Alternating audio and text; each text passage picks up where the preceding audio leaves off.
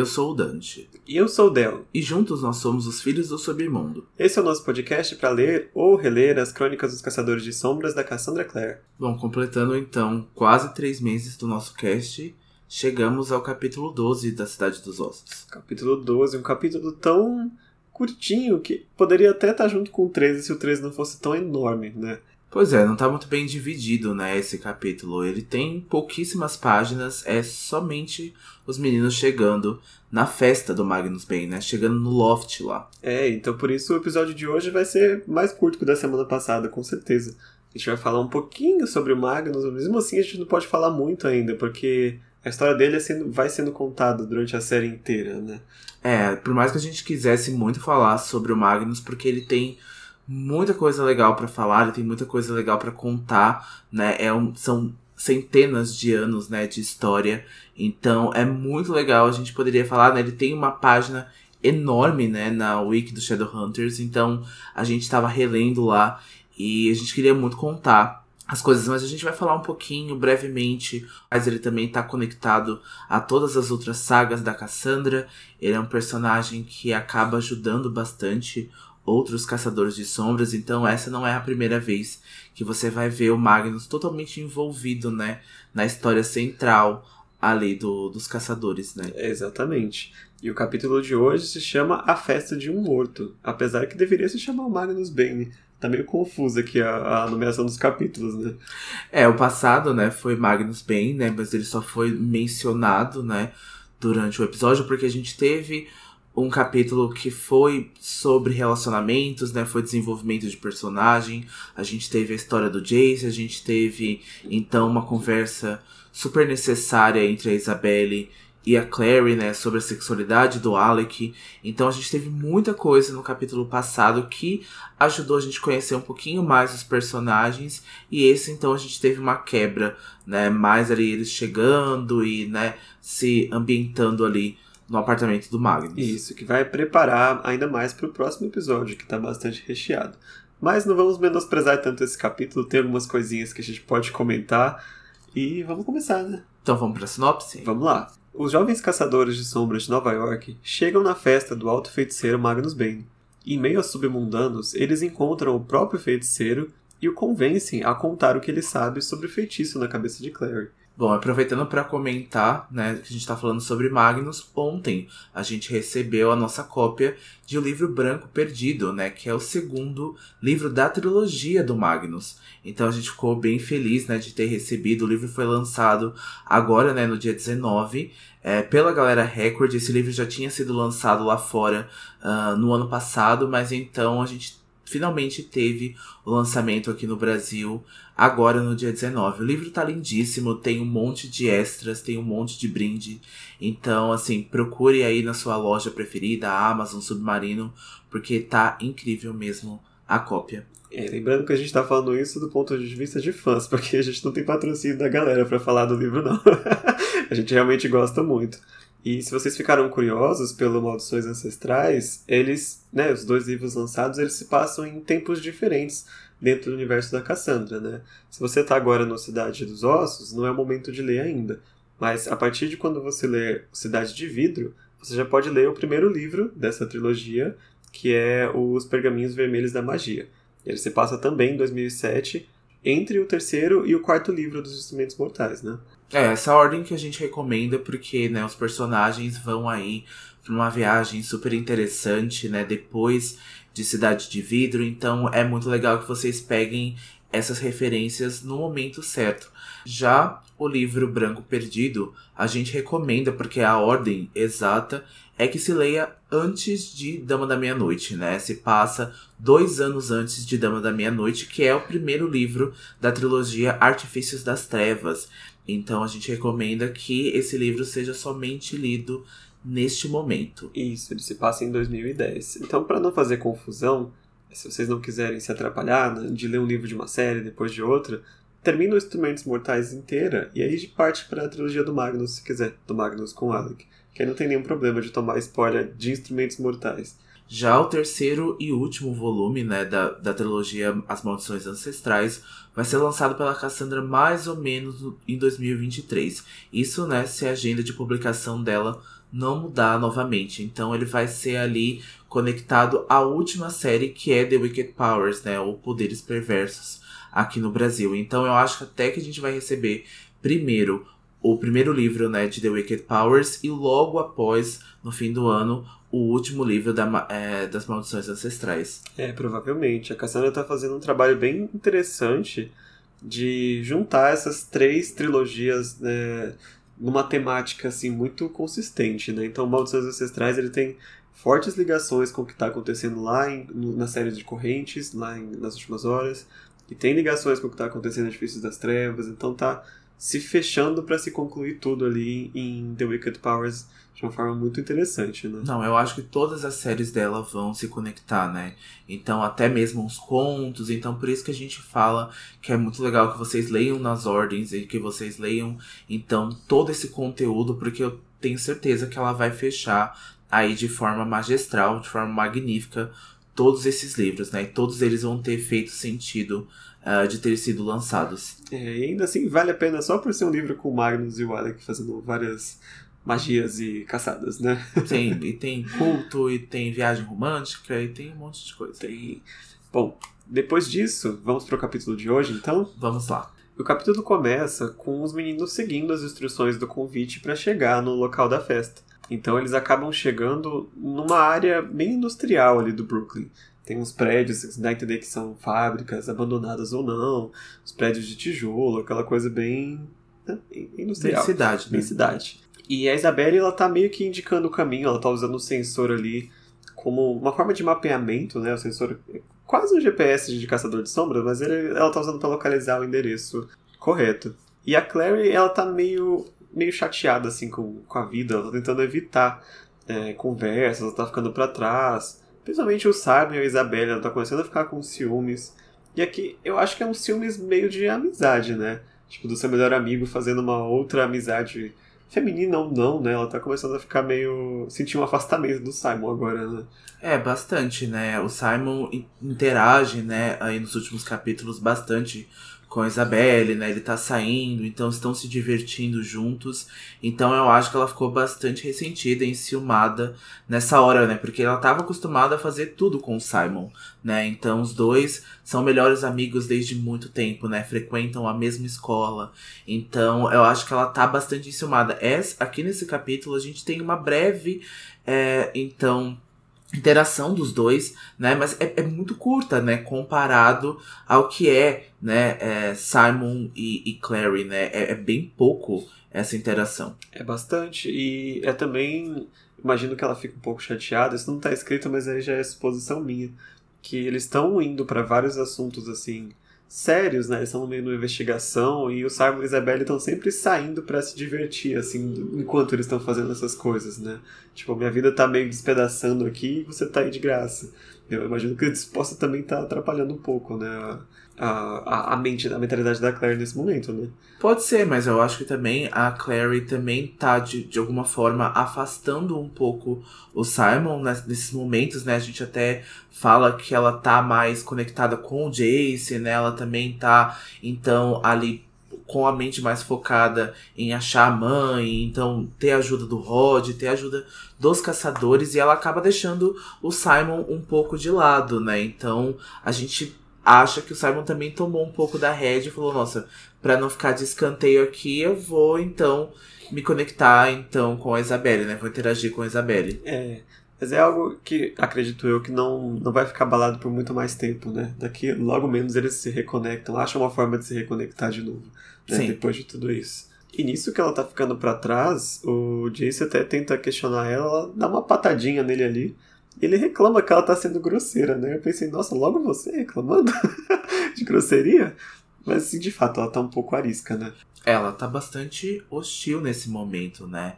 É até comentado, então, ela fala que hoje, né, pela manhã, uns caras estranhos, né, invadiram a mente da Clary e agora ela tá preocupada que outro cara estranho e assustador vai invadir a sua mente de novo, né? Então ela tá com medo do que, que o Magnus pode achar ali na mente dela. Ela tá com medo então de ter mais uma invasão de, de pensamentos. Então é, é bastante compreensível.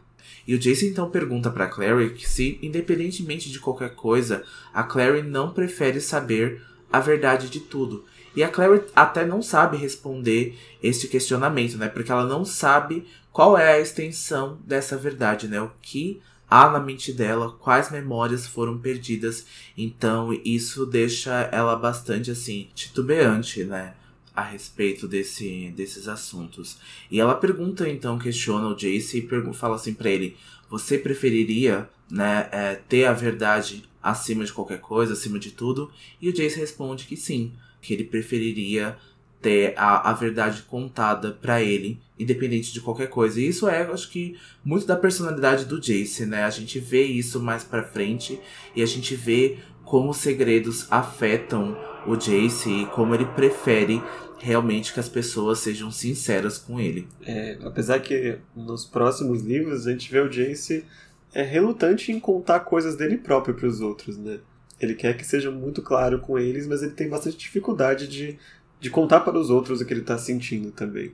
É, é bastante eu, complicado, né? É, eu acho que, de certa forma, o Jace guarda bastante informações e segredos de outras pessoas, né? Com aquela relutância acho que em proteger as pessoas, aquele medo de perdê-las, então ele acaba guardando muita coisa e isso acaba deixando situações bastante complicadas, é. né? Mas nesse momento o Alec chama o, o Jace ali, ele né, se distrai para que eles vejam motocicletas estacionadas próximo a um carro ali, né? Próximo ali, então que a gente vai ver que é o prédio do Magnus. Tem diversas motos, né, impecáveis e de aparência incrível. E o Jace até ri e diz que essas motocicletas são de vampiros. Motocicletas de vampiros. Eles identificam imediatamente o Simon, obviamente não, né? Ele, ele, ele parece normal, porque por fora elas são muito normais, né? Só que na verdade elas são movidas com energia demoníaca, é o combustível delas. E o Alec fica bastante animado ali com, com as motocicletas, né? Eu não tinha visto ele tão animado com alguma coisa até então. Ele fala que há boatos que elas podem voar ou ficar invisíveis, ou funcionar embaixo d'água. De todos esses, micro spoiler, elas de fato voam sim. A gente vai ver algumas motos voadoras mais à frente. E tem uma inscrição nela escrita Nox Invictus, que significa Noite Vitoriosa. A Clary acha que viu Jace colocar a mão dentro do casaco de uma forma suspeita ali perto das motos. Depois a gente vai descobrir o que, ele fez com, com essa moto. Ele dá uma disfarçadinha ali, quando o Alec pergunta o que, eles faz... o que ele tá fazendo ali, mas fica despercebido por enquanto, né? Fica bastante despercebido mesmo. Bom, os meninos então se apressam, né, para chegar então até o armazém onde fica o loft do Magnus, e lá eles encontram só uma fileira, né, de campainhas com um nome escrito ali, Bane, né? Então a gente acredita que só há um, um apartamento, né, nesse prédio onde o Magnus mora. A Isabela então começa a apertar ali impacientemente, né, a, as campainhas até que um homem alto e esguio então analisa os meninos ali na, na entrada. Esse homem, então, é, é, descrito né, com cabelos pretos, os olhos solenes, e a Clary percebe que ele tem descendência asiática. Então, ele veste uma camisa preta cheia de fivelas, e os olhos estão pintados com delineador, e os lábios estavam pintados, né, acho que com um batom azul. Sim, o Magnus é extremamente estiloso. Ele tá muito bem vestido em todo lugar que ele vai. E eu acho muito bacana um personagem asiático tá numa posição tão importante assim na história. Tanto que é, foi por isso que a Cassandra se juntou com Wesley Chu para escrever um livro sobre ele depois, né, que também é um autor asiático. Porque realmente não, não é uma etnia com muita representação né, nos, nos livros por aí. E estar tá aqui nesse patamar tão elevado é muito, muito bom. E dá a entender, assim, que como ele tem a pele um pouco mais, mais bronzeada, se ele pode ter vindo ali da região das Filipinas, da Malásia, não é exatamente japonês ou chinês, né? É da Indonésia. Indonésia? Então ele é da Indonésia. Tava ali, tava chegando no, no lugar. É, o que eu gosto bastante do Magnus também, além desse protagonismo é, asiático, né, que ele tem muito forte, é a sua aparência também, que é bastante característica dele, né? A gente não vê um, um personagem assim tão abertamente, né, dentro do seu estilo e confortável dentro da sua condição sexual, né? O micro spoiler é que o Magnus então se considera pansexual. A gente tem pouquíssimas representações, né? Eu acho que pelo que eu conheço, eu só vi um personagem pansexual até hoje, né? Que é o Lando, né, de Star Wars. Então, é, eu já não tinha tido outras referências de personagens, né, pansexuais. Então, é muito legal que a gente tinha falado na semana passada que a Cassandra consegue abranger várias siglas, né, do LGBTQIA+, e os pansexuais também se integram junto, né, com é, os personagens. Então eu gosto muito desse estilo dele. Ele tá sempre muito maquiado, ele tá sempre muito fabuloso, sempre usando muito brilho e anéis e fivelas e coisa. Então, assim, essa é o estilo característico do Magnus. Então é muito legal. Então ele é sempre essa pessoa, né? Ele não vai mudar. A gente vai ver ele uh, em outras séries, a gente vê ele muito brevemente em Artifício das Trevas, a gente vê mais ele em Peças Infernais, mas ele ainda continua sendo esse protagonista, ele continua ainda sendo essa, essa pessoa que é fabulosa, é incrível. E aí, uma micro observação minha, eu acho que ele tá muito bem representado em ambas as mídias visuais, né? Os atores que fazem o Magnus dão muito essa, essa energia, assim, que o Magnus precisa, né? É verdade, a gente tem uh, então uh, o ator né, que fez o filme, infelizmente ele faleceu, acho que foi em 2018 ou 2019, né, por, é, por um acidente cardíaco. Então é muito triste porque aquele é o Magnus fisicamente como eu imaginava, né? Ele é até muito parecido com o modelo então que está na capa das Crônicas de Bane, que é um dos livros extras, né? Que é o livro então que o Magnus tem especialmente para ele, né? Uns contos então que vai contar aí as aventuras e as, né, as coisas que o Magnus passa pelos anos. Então, antes, né, até mesmo dele ter uma trilogia própria. Então, para você ver como que a Cassandra gosta de escrever sobre o Magnus, né, como ela se importa bastante com as histórias dele. Então, é, é muito parecido, né, o Godfrey, que então fez o filme Instrumentos Mortais, é muito parecido. O Harry Shum, é, também eu gostei bastante da série Shadowhunters, porque ele é um dançarino, então ele deu bastante movimentação para o Magnus, então ele deu características muito legais na hora de praticar feitiços e na hora de fazer magia. Eu achei que ficou muito, muito, muito legal assim essa essa transposição do personagem para as outras mídias. E aí, como qualquer feiticeiro que se preze, ele já fica meio desconfiado de ter quatro caçadoras de sombras batendo na sua porta essa hora da noite, né? E ele já chama os. Ah, são os filhos de Nefilim. Mas a Isabelle entrega o convite e fala: Eu tenho um convite, eu vou entrar. E ele até acha que, nossa, eu devo ter entregado para eles quando eu tava bêbado. Não é possível, porque eu não lembro de ter convidado nenhum Nefilim. Mas ele, mesmo assim, ele deixa eles entrarem já com aviso de não causar confusão, não assassinar nenhum convidado da festa. E ele surpreende o Jace tomando a estela da, da mão dele sem que ele percebesse. Como a gente já tinha dito há uns capítulos atrás, é muito difícil pegar o Jace de surpresa, mas ele é muito ágil, muito rápido. Então ele pede pro Jace se desarmar da Estela ali e que eles entrem em paz, porque ninguém quer confusão na festa dele hoje, né? Então o Magnus leva os meninos, né, escada acima pro loft e a Clary não deixa de notar um certo reconhecimento, né, na aparência do Magnus. Ela até tem uma breve interação ali com o Simon que a gente tinha comentado, né? Ela fala que Aí o Simon brinca dizendo que provavelmente ele deve estudar na escola deles, mas ele percebe que o Magnus é um pouquinho mais velho para ser só um estudante, né? E que na verdade ele deve ser um professor. E a Clary, né, então tem aí o primeiro momento de gargalhada junto com o Simon que causa ciúmes na Isabelle, né? A Isabelle vira e fala assim: tô perdendo alguma coisa, o que, que é tão engraçado assim? Então, tá causando aí, né, ciúmes, tá causando intriga da oposição aí é o Simon, o menino Simon. Então, quando a Clary entra, né, no apartamento, ela vê que o loft é muito bem decorado, né, que os móveis são muito bonitos, é um apartamento muito bem equipado e ela percebe também que os convidados são muito diversos, né? Então a gente tem vários e vários integrantes do submundo. Ela vê então meninas vampiras, a barwoman do né, que tá no bar fazendo drinks, ela tem múltiplos braços e ela até lembra, né, da estátua da deusa Kali, né, que o Luke tem no apartamento. Então ela vê que vários festejantes ali estão dançando, estão né, curtindo a, a festa e eles até dançam ali uh, uma batida meio eletrizante, né? Mas a Clary percebe que não há banda, né, no local. E essa festa, essa, essa cena de é, festa entre os submundanos é uma coisa bastante presente na série. Tem vários livros a gente contém essas, essas bares, ou até na casa do Magnus, que tem bastante submundanos reunidos. Normalmente não tem caçadores de sombras nesse, nesse tipo de ambiente. É uma cena que me lembrou muito as, as cenas de cantina, que sempre tem em Star Wars, né? Que você entra no lugar e tá cheio de gente, assim, muito diferente, com partes do corpo diferentes. Eu acho, eu tenho muito essa vibe da cantina, assim. E a Clever, ela percebe que ela tá sozinha ali, que o grupo dela todo se dispersou. E o Magnus, como bom anfitrião que é, chega nela e pergunta se ela tá gostando da festa. Ela fala, ah, do que que tá comemorando aqui? E o Magnus fala que é o aniversário do gato dele.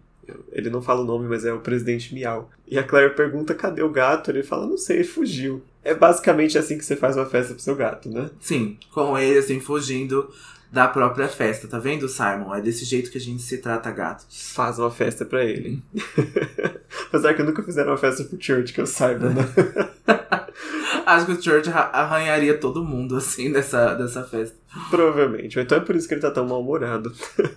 Mas enfim, a... então de repente o Jace e o Alec voltam e a Claire percebe que o Simon e a Isabelle já não estão mais por ali. Eles estão lá na pista de dança já, decidiram passar o tempo deles, né, com coisas mais importantes que talvez descobrir o que tá passando na mente da Claire. E a Claire que fica muito possessa, ela fica muito enciumada que o Simon tá ali com aquela dancinha dele, assim, de, de marionete sem fio, né? Meio, meio molenga. E a Isabelle dançando de uma forma tão, assim, cascavel, tão serpente em volta do Simon, que a Claire ficou muito enciumada.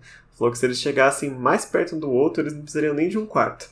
É, então assim, ela vê que a Isabelle ali tá, né, sinuosa, né, com esses movimentos ali de cobra e tá dominando ali o Simon, né, pronta ali pra, pra dar o bote. E eu fico até pensando, né, até um pouco chato, né, porque os dois não conseguem se desgrudar, então sempre tem aquele amigo que vai com você no rolê com o namorado e não consegue se desgrudar. É até um pouco chatinho, né, é um de, de, chatinho. de presenciar, né, você assim ser de vela o tempo todo pros seus amigos, né. É, e de novo, né, eles foram aí meio que a trabalho. Então, tipo, gente, concentra aqui no que a gente veio fazer, né? Isso é hora. Então, depois de um breve momento aí de dispersão, o Jace e o Alec então voltam, né, para falar com o Magnus e a Clary, e o Jace então pede, né, para conversar ali em particular com o Magnus quando eles são surpreendidos com um vampiro ali baixinho, careca ali, vem muito nervoso conversar com Magnus dizendo que alguém colocou água benta na sua motocicleta, fazendo os fios é, se derreterem. Né? E a Clary até se fascina né, com a aparência das presas do, dos vampiros nesse momento, porque ela acha que é diferente, né, de tudo que ela já tinha visto antes, né? Aqui as presas são bem fininhas, né, mais como agulhas, então ela fica bastante fascinada com a aparência do vampiro. E o vampiro então acusa, né, que um lobisomem fez aquilo com a sua moto, né? Colocou água benta ali. E o Magnus então diz que não convidou nenhum filho da lua, né? Ele não convidou nenhum lobisomem para pra festa.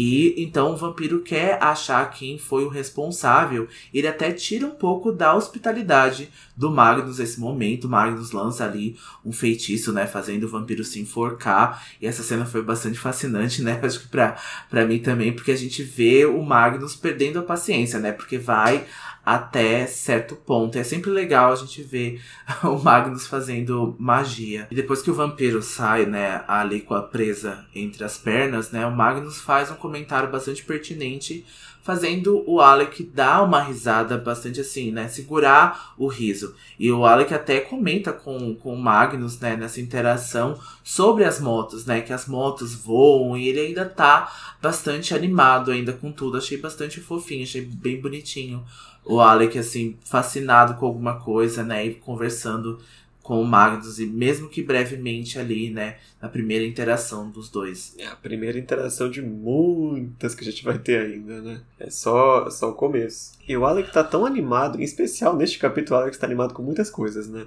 Mas ele tá tão animado que ele até confessa pro Magnus: ah, foi a gente que colocou água benta na, na moto dele. E o Magnus né, claramente já tinha presumido isso. E até chama eles de seres vingativos, né? Porque ele acha que a moto jamais pode ser consertada. Eu, eu fiquei meio assim, conflituoso, porque né, esse vampirinho especial não tinha feito nada, né, contra os caçadores. Não. Mais uma pegadinha de jovens, assim, do que de fato uma, uma atitude de um caçador de sombras né, adulto se tomar, né? Eu acho que o Jace ficou com um pouquinho de inveja das motocicletas. Eu acho que ele ficou um pouquinho com inveja ali. Falou, porra, né? Tipo, essa moto aqui bonita pra caramba e tal. Eu acho que ele ficou ali um pouquinho com inveja ali pra ter. Depois a gente vai ver uma cena, né, é bastante icônica também dessa, desse livro, que é envolvido com Jace numa motocicleta. Então você vai ver que ele, né, acho que ele queria pra si mesmo. É, eu acho que o Alec queria ainda muito mais. Mas é, a conversa de motos é interrompida porque o Jace volta no assunto, né? Fala que eles precisam ir para um local privado porque eles precisam conversar com o Magnus, eles têm um assunto importante a tratar. E o Jace até meio que dá uma ameaçada no Magnus ali, né? Que é, pelo pacto da clave ele poderia falar com eles, ou então ele ia ser encaminhado à Cidade do Silêncio. É, caso ele não quisesse ajudá-los, né? Então, assim, é bastante como um caçador de, de sombras se comporta mesmo, né? Já chegando ali na, na forma da lei. Mas, se bem que eu acho que até entendo um pouco, gosto muito do Magnus, né? Mas ele tá escondendo algo bastante grande, né? É um feitiço, né? Aparentemente aí numa submundana até alguns capítulos atrás. Então, isso, por mais que a gente saiba que foi, né, pedido para que o Magnus fizesse, é um pouco contra a lei, né? Então, assim, a o Jace de fato poderia tomar alguma medida contra o Magnus nesse momento, né? Porque a lei protegeria. Em esse lugar íntimo, então, o Magnus leva os meninos para o quarto dele, né? Que é todo colorido, como vocês já podem imaginar, né? Os lençóis, a coxa. E a Clary até percebe, né, que o Magnus tem mais maquiagem na penteadeira do que a própria Isabelle. Então, assim, a Isabelle tem uma grande quantidade de maquiagem, como a gente viu no capítulo passado. Então, assim, o Magnus deve ser a blogueirinha, porque se ele tem tanta maquiagem assim. E o Jace, né, até repara e comenta com o Magnus que o quarto é um belo lugar, né? E que, de fato, ser o alto feiticeiro do Brooklyn deve pagar muito bem. O Magnus concorda com isso, diz que paga muito bem, mas que eles não têm muitos benefícios, né? Como plano odontológico, né? Vale alimentação.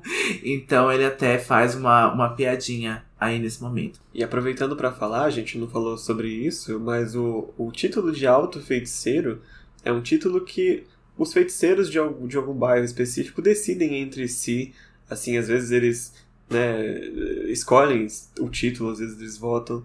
Quem recebe esse título é normalmente o feiticeiro mais, mais velho, mais poderoso, o mais respeitado em alguma área específica ali da, da, da magia, né?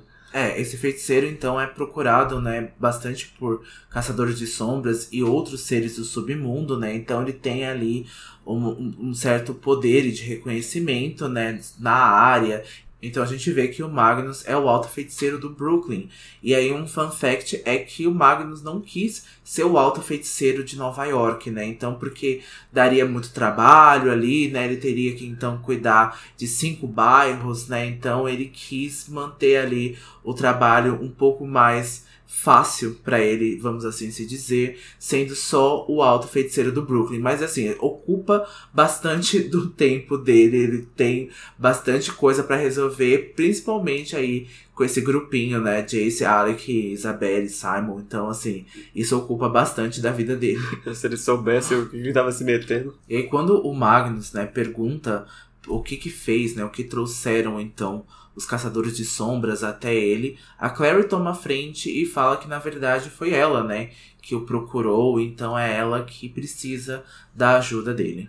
E o Magnus, bastante perceptivo, de novo, ele já nota que ela não é uma integrante da clave, assim, tem uma coisa diferente nela. E ela diz que não, na verdade, a integrante da clave era a mãe dela. Ela é só uma garota que consegue ver o mundo das sombras. E ela conta que a mãe dela nunca contou para ela nada sobre o mundo das sombras. Que ela manteve tudo em segredo e ela não sabe o porquê. E o Magnus fala então que ela deve perguntar para a mãe dela. E ela diz que não pode, porque a mãe dela foi tirada dela. Aí o Magnus continua aquela troca de conversa assim: por que você não pergunta pro seu pai então? E ela fala que o pai dela já faleceu. E aí o Magnus faz um, uma citação do Oscar Wilde que diz: Perder um dos pais pode ser encarado como falta de sorte perder os dois parece descuido.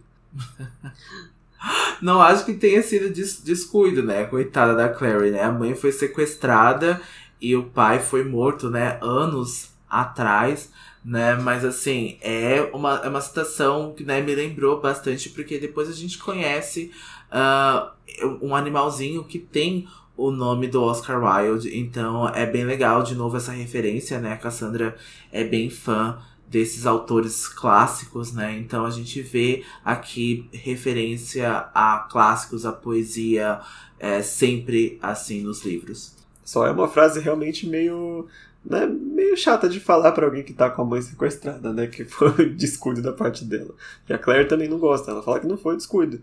A mãe dela foi tirada dela pelo Valentim. E nessa hora, o Magnus faz ali, a egípcia faz a pêssega e fala que não conhece nenhum Valentim. Mas os olhos de gato, né, não disfarçam porque a Claire percebe que ele tá mentindo, né? E o feiticeiro diz que sente muito pelas coisas trágicas que aconteceram na vida da Claire, mas se ela não pode dizer nada para ele, ele não pode ajudá-la. O Jace nessa hora interrompe dizendo que a Clary não pode dizer essas coisas porque as memórias dela de fato foram apagadas da sua mente e que eles visitaram a cidade do silêncio, né? Então os irmãos do silêncio então invadiram, né, a mente da Clary ali e trouxeram um nome, né? E porque o feiticeiro Magnus pode assumir essa culpa porque o nome dele estava selado, né, na cabeça da Clary. Então eles viram o nome lá Magnus Bane.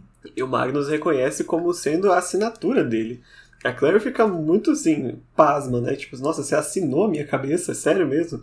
E ele fala que sim, é um trabalho que ele ficou muito orgulhoso de, faz, de fazer.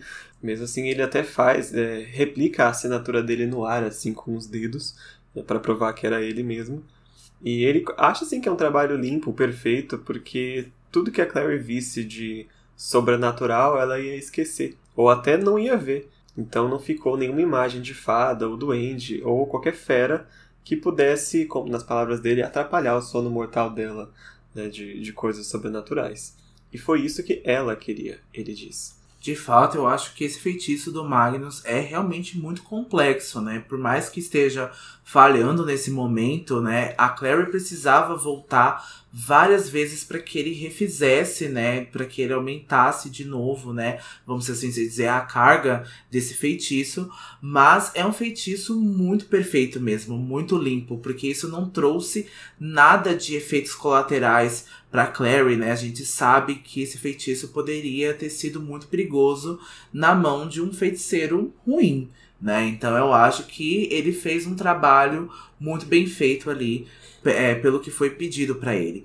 Sim, de fato, não dá para ser tão é, injusto com o Magnus. É um feitiço muito complexo mesmo, né, de você retirar todos os fatores sobrenaturais da mente de uma pessoa. Mas era algo que ele estava tentando que meio tapar o sol com a peneira, sabe? Porque, tipo, a visão de um caçador de sombras não é algo que você consiga eliminar completamente. Algum resquício ia acabar ficando, independente do quão poderoso era a magia dele, né? É, isso me lembrou bastante, eu não sei se eu já comentei aqui uh, nos episódios passados, isso me lembrou bastante um episódio de Black Mirror, uh, acho que é da quarta temporada, o segundo episódio, onde uma mãe, né, coloca então aí um chip é, em uma menininha, né, em uma criança, para que ela não veja as coisas, né? Isso me lembrou bastante é, esse esse momento, né? Me lembrou bastante esse episódio, né? Porque de fato a Clary veria essas coisas ainda, né? Ela vê bebês segurando fadinhas, né? Ela vê as coisas assim no mundo do submundo e isso não consegue ser tirado dela, né? Essa visão não consegue ser eliminada. É, principalmente ela que é uma artista, né? E a gente começa a ver nos desenhos dela alguns reflexos de algumas coisas, né? Isso. E nesse momento, a voz da Clary foi fraca e tensa, né, quando ela questionou quem de fato queria isso, né? Quem de fato queria que as memórias dela não tivessem ali. E apesar de, de não ser surpresa nenhuma para Clary, ela sente as palavras né, como um sopro em seu coração quando Magnus enfim revela que foi a Jocelyn que queria aquilo, né? Foi a Jocelyn que contratava ele no passado para então colocar esse feitiço, reforçar essa magia na mente da Clary. É, como ela mesmo disse, não é nada surpreendente, ela já estava começando a ligar os pontos na cabeça dela, mas ela só teve agora a confirmação do, do que ela já estava suspeitando. Que a mãe dela, junto com o Magnus, é, tirou as memórias dela por algum motivo. É, a gente já falou bastante, né, sobre essa atitude, né, que a Jocelyn teve, né, então a gente continua ainda com o mesmo pensamento, porque a gente ainda acha que a Jocelyn, é, por meio, assim, meios foram errados, mas as atitudes foram de certa forma boas, né, para para Clary até nesse momento de muita maneira protegeu ela até agora.